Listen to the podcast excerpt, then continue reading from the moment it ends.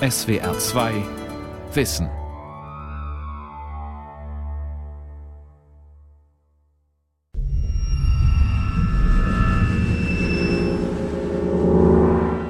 Seit dem Zusammenbruch des Humanismus und daher seit dem Zusammenbruch der Aufklärung, also kurz gesagt, seit Auschwitz und Hiroshima, haben wir kein Menschenbild mehr.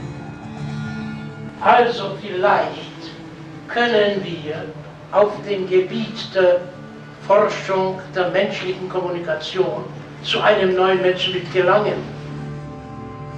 Ein 70-jähriger mittelgroßer Mann redet im Mai 1991 in der Aula der Bochumer Universität vor über 1000 Zuhörern. Es ist der tschechische Kommunikations- und Medienphilosoph Wilhelm Flusser, dessen gesamte jüdische Familie während der Nazi-Herrschaft ermordet wurde. Die Universität Bochum hat ihn zu einer Vorlesungsreihe eingeladen.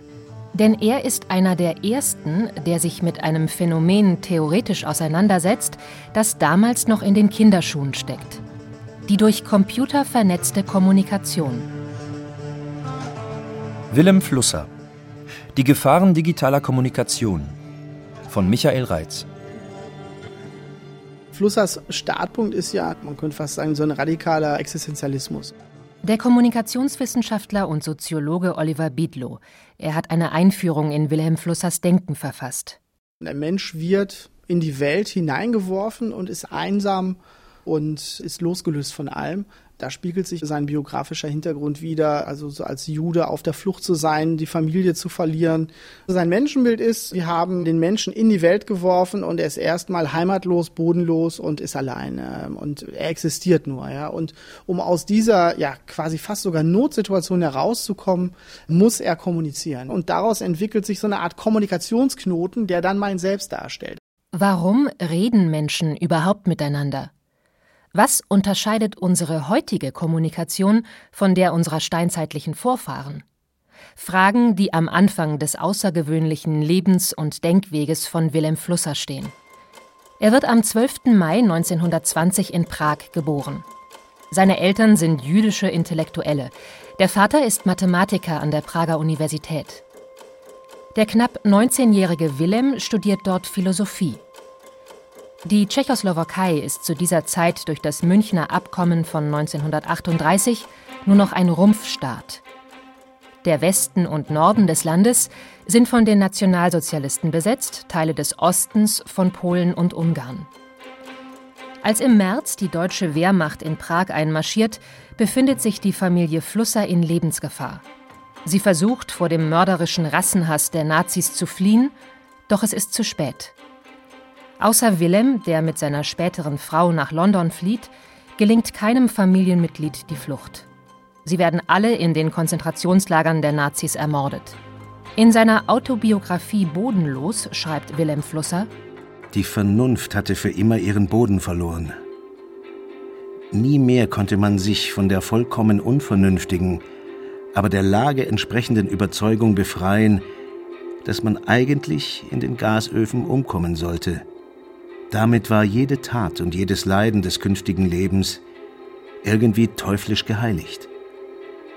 Das Leben in der Bodenlosigkeit hatte begonnen. Bodenlosigkeit ist ein ambivalenter Begriff, weil er klingt zum ersten einmal so negativ belastet, weil man ist ja den Boden los, man ist heimatlos, wurzellos.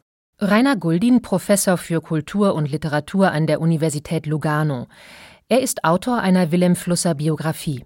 Ich glaube, das ist schon der zentrale Begriff in Flussers Philosophie, ganz allgemein auch in der Kommunikationstheorie, weil eben man ist zwar den Boden los, aber auch im positiven Sinne. Also Flusser hat so sein Exil und seinen Weltverlust und seinen Sinnverlust zum Denkprinzip überhaupt erhoben.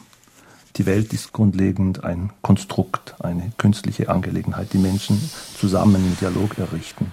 Der junge Willem Flusser verliert durch die Ermordung seiner Familie den Boden unter den Füßen. Zumal er 1940 wegen der drohenden Invasion Großbritanniens durch die Wehrmacht erneut flieht. Diesmal nach Brasilien.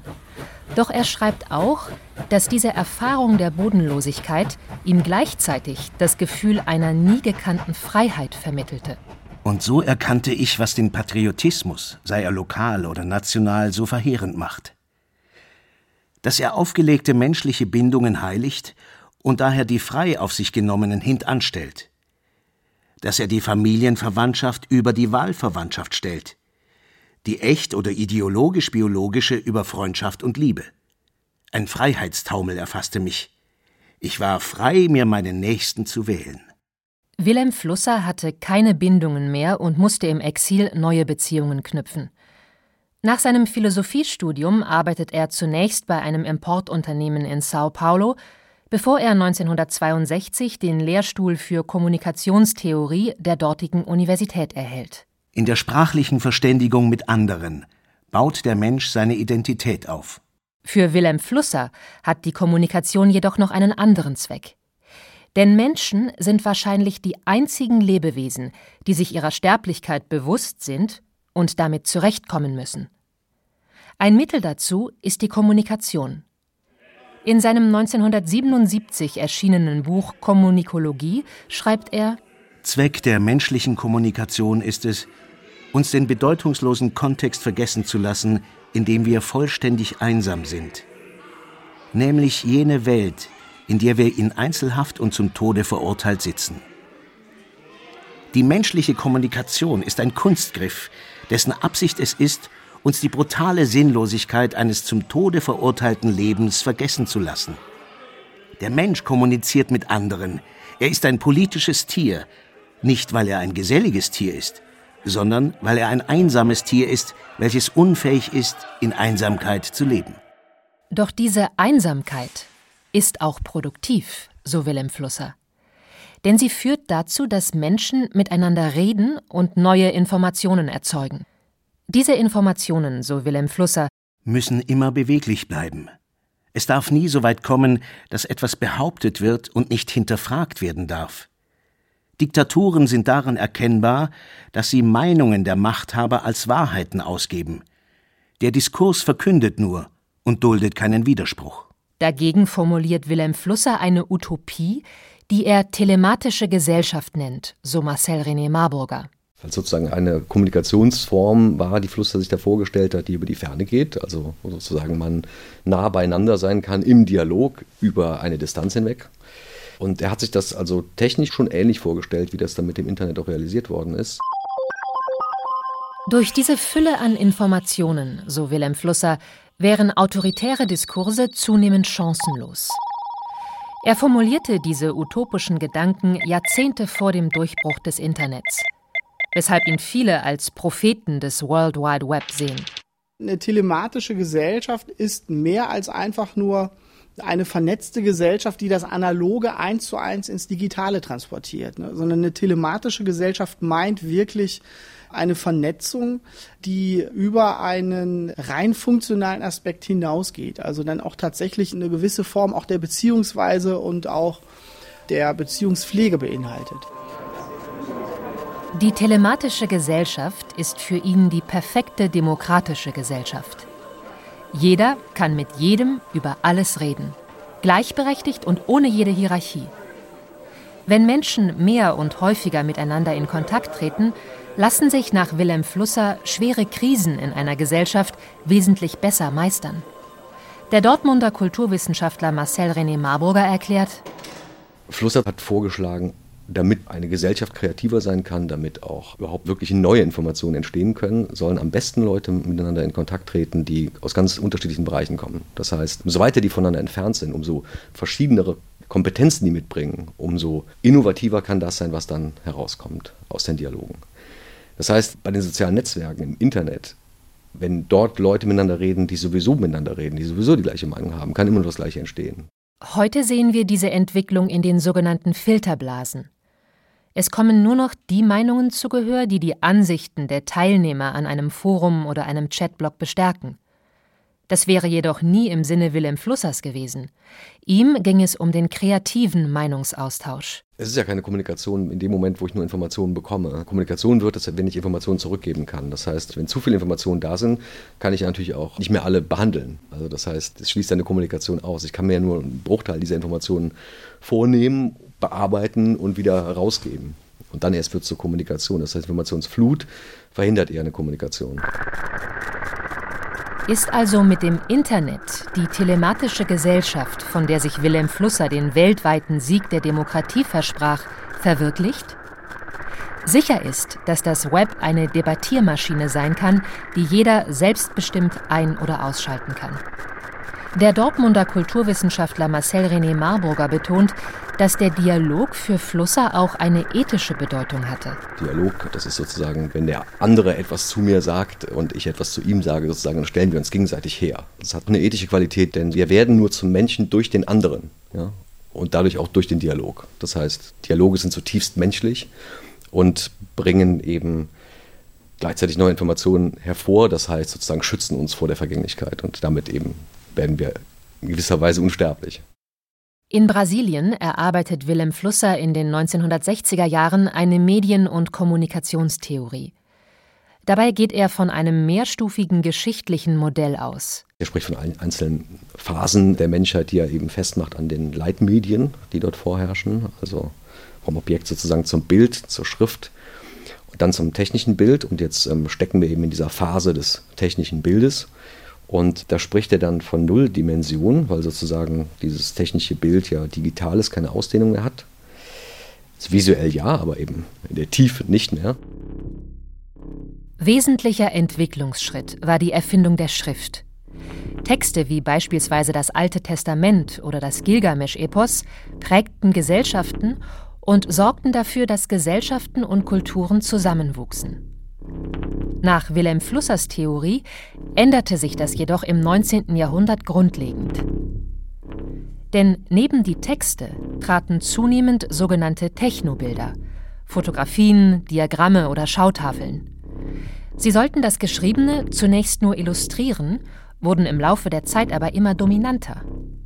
Diese Technobilder entfremden den Menschen von seiner unmittelbaren Umwelt. Wilhelm Flusser schreibt: Es geht hier um ein Vergessen. Der Mensch vergisst, dass er es war, der die Bilder erzeugte, um sich an ihnen in der Welt zu orientieren. Er kann sie nicht mehr entziffern und lebt von da ab in der Funktion seiner eigenen Bilder. Die Apparate tendieren dazu, strukturell komplexer, aber funktional einfacher zu werden. Daniel Irgang, Medienwissenschaftler an der Karlsruher Hochschule für Gestaltung. Ich muss nicht verstehen, wie sie funktionieren, aber ich kann sie spielerisch benutzen. Und da bei dem Zwiespalt. Viele Menschen haben Zugriff auf diese neue Form der Kreativität, aber diese Menschen sind dann auch im Dienste des Apparats, weil sie eben nicht verstehen, wie es funktioniert und nur in vorgegebenen Funktionen agieren können. Und nach Flusser herrscht eine ganz starke Interdependenz zwischen Technik und den Apparaten, die wir benutzen und ihre Benutzer. Also es ist kein Werkzeug, den wir uns bedienen.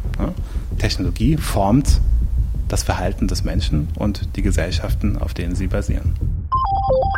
Die moderne Gesellschaft befindet sich nach Wilhelm Flusser in einer nachalphabetischen Phase, in der Texte ihre Funktion verloren haben.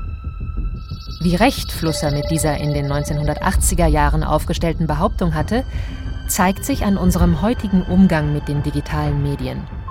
Schon bei den geringsten Anlässen zücken wir unsere Smartphones, um zu fotografieren.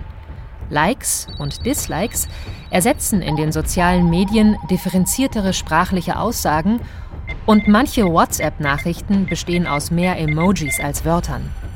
Um hier noch souverän bleiben zu können, muss der Mensch das herausbilden, was Wilhelm Flusser als Techno-Imagination bezeichnet, so Daniel Guldin. Bei Flusser geht es wirklich darum, das ist sozusagen sein didaktisches Ziel, eben Technoimagination. Man durchschaut die Welt und die Diskurse und man durchschaut die Sprache und die Konstruiertheit der Welt. Das war wahrscheinlich sein grundsätzliches Anliegen.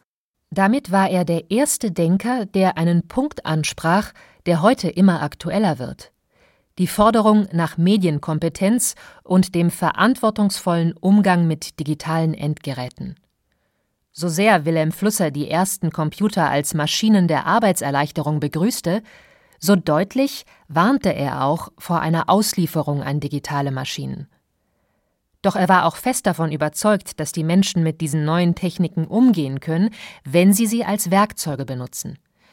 Deshalb, so Rainer Guldin, ist es bei unseren heutigen Smartphones, Tablets und Computern so wichtig, sich an seine Mahnung zu erinnern.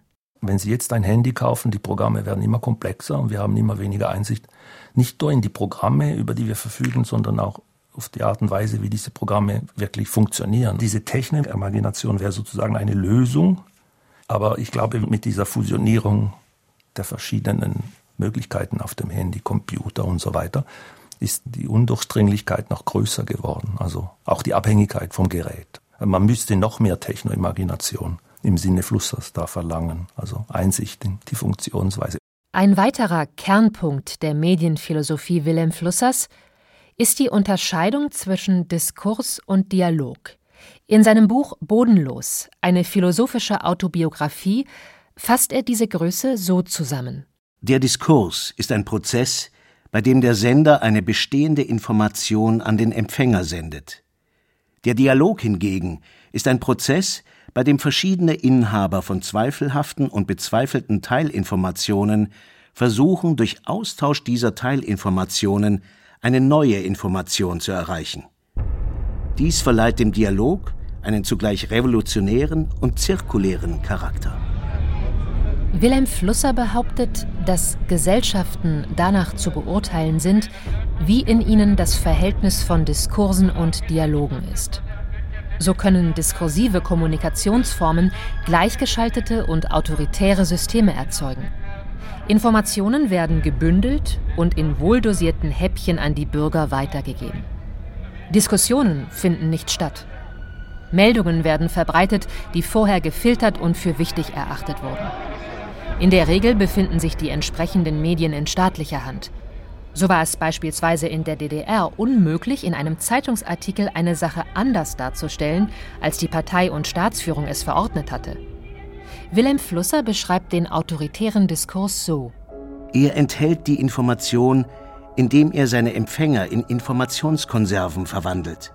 Und er garantiert den Informationsstrom, da seine Sender ewig funktionieren. Es ist diese Perfektion der Kommunikation, welche in anderen Kontexten mit dem Begriff des Totalitarismus versehen wird. Autoritäre diskursive Systeme lassen sich einfach erkennen. Diskutiert wird nicht, es fließen keine Informationen und das öffentliche Leben ist langweilig. Rainer Guldin fasst zusammen. Ich glaube, er hatte da den, das Gefühl, dass die neuen Computer sozusagen uns befreien von der Illusion einer objektiven Wirklichkeit, dass wir einsehen, dass die Welt von uns gemacht wird. Aber wenn man so guckt, was abgeht in den letzten Jahren, hat man den Eindruck, das ist völlig an den Leuten, also an der Massen vorbeigegangen.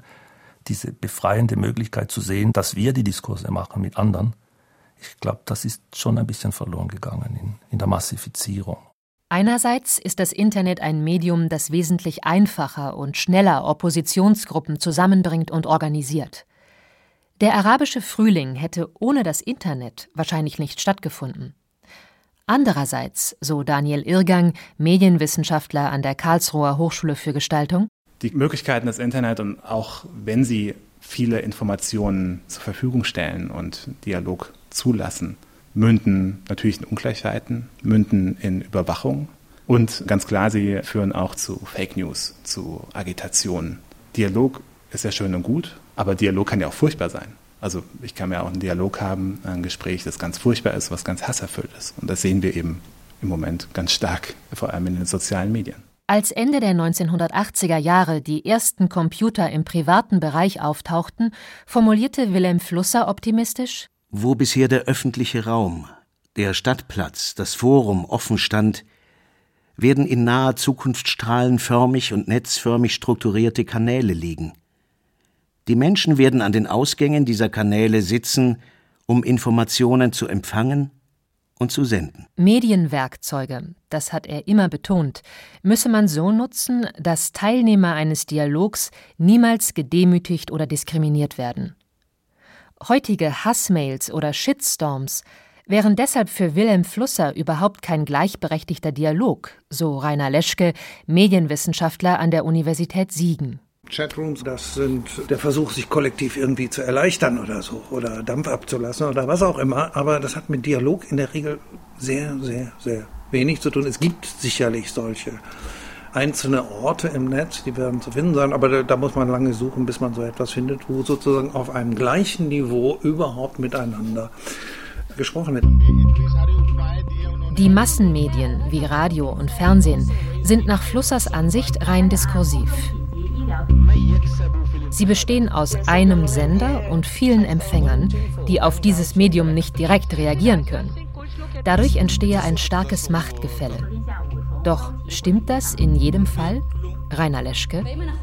In dem Moment, in dem ich einfach Informationen möglichst vielen Leuten mitteilen will, ist ein Dialog hinderlich. Also, wenn ich schlicht und einfach Leute darüber informieren will, dass es jetzt in Brandenburg brennt, und die Berliner ihre Fenster zumachen sollen, dann ist ein Dialog einfach unfunktional. Das ist blöd. Sondern dann muss ich sozusagen von einem zentralen Sender möglichst effizient an fast an alle ausstreuen. Und dann ist das auch nicht faschistisch, sondern dann ist das eine gute Information. Das heißt also, man muss sehr genau gucken, in welchen Funktionskontexten überhaupt ein Dialog eine sinnvolle Einrichtung ist. Der Schriftsteller und Essayist Hans Magnus Enzensberger hatte 1970 in seinem Aufsatz Baukasten zu einer Theorie der Medien eine Idee formuliert, die Wilhelm Flusser aufnimmt. Die Massenmedien umzupolen in ein dialogisches Netzwerk, wie es in der Idee des Open Source Internets später realisiert wurde. Jeder Nutzer ist an der Entwicklung der Software und den Kommunikationsstandards beteiligt. Marcel René Marburger. Es gibt frühe Texte von ihm, in denen er auch dafür plädiert, dass die Leute sich die Kommunikationskanäle aneignen sollen, aneignen müssen auch. Ja, das heißt also nicht nur dialogisch sein sollen und den Dialog sozusagen versuchen herzustellen, sondern sie sollen eben auch sich die Kommunikationskanäle selber aneignen, sollen die auch selber hervorbringen sogar. Ja, also bestehende aneignen und neue hervorbringen.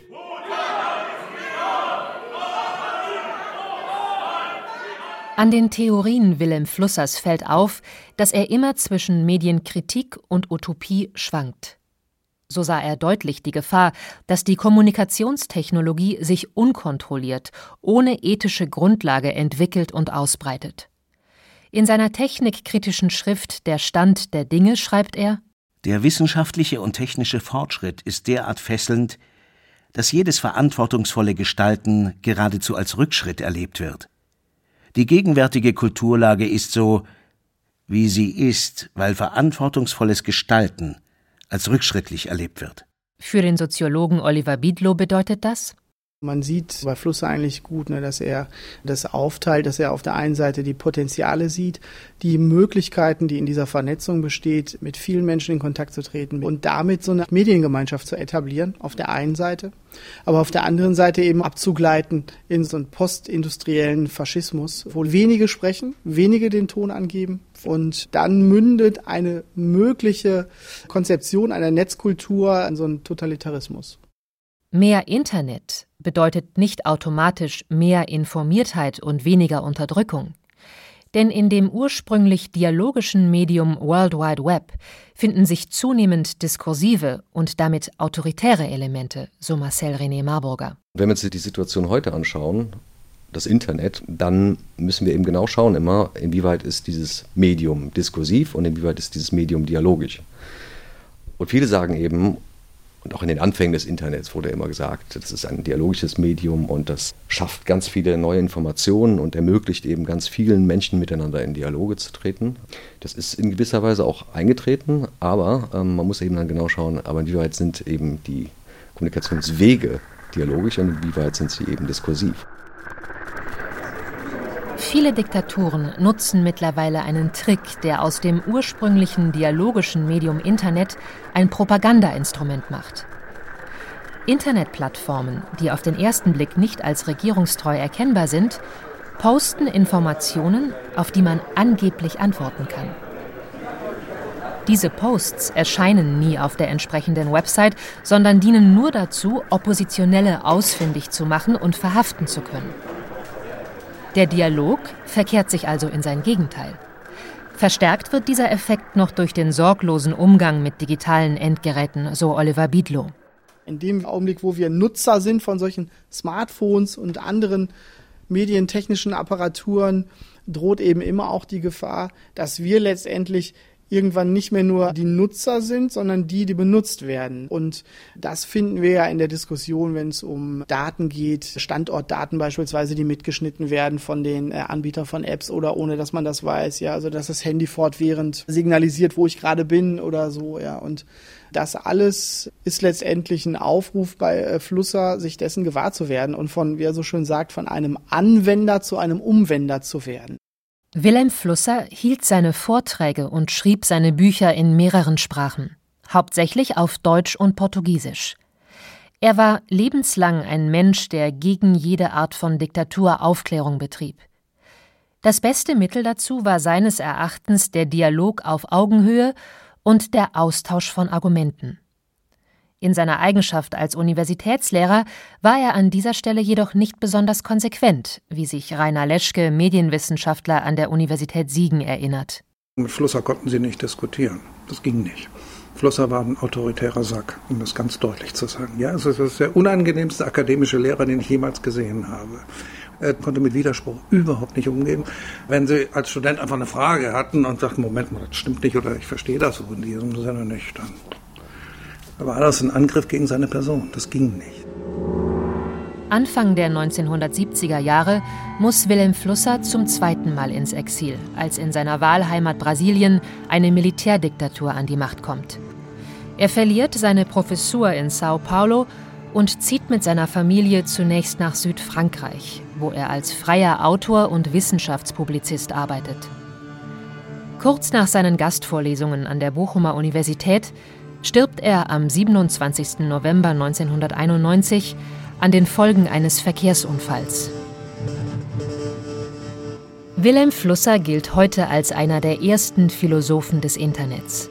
Er hatte nie Gelegenheit, eine abschließende und umfassende Theorie der neuen Medien zu formulieren. Aber er war der festen Überzeugung, dass eine vernetzte Gesellschaft gleichzeitig die verantwortungsvollste der Geschichte sei.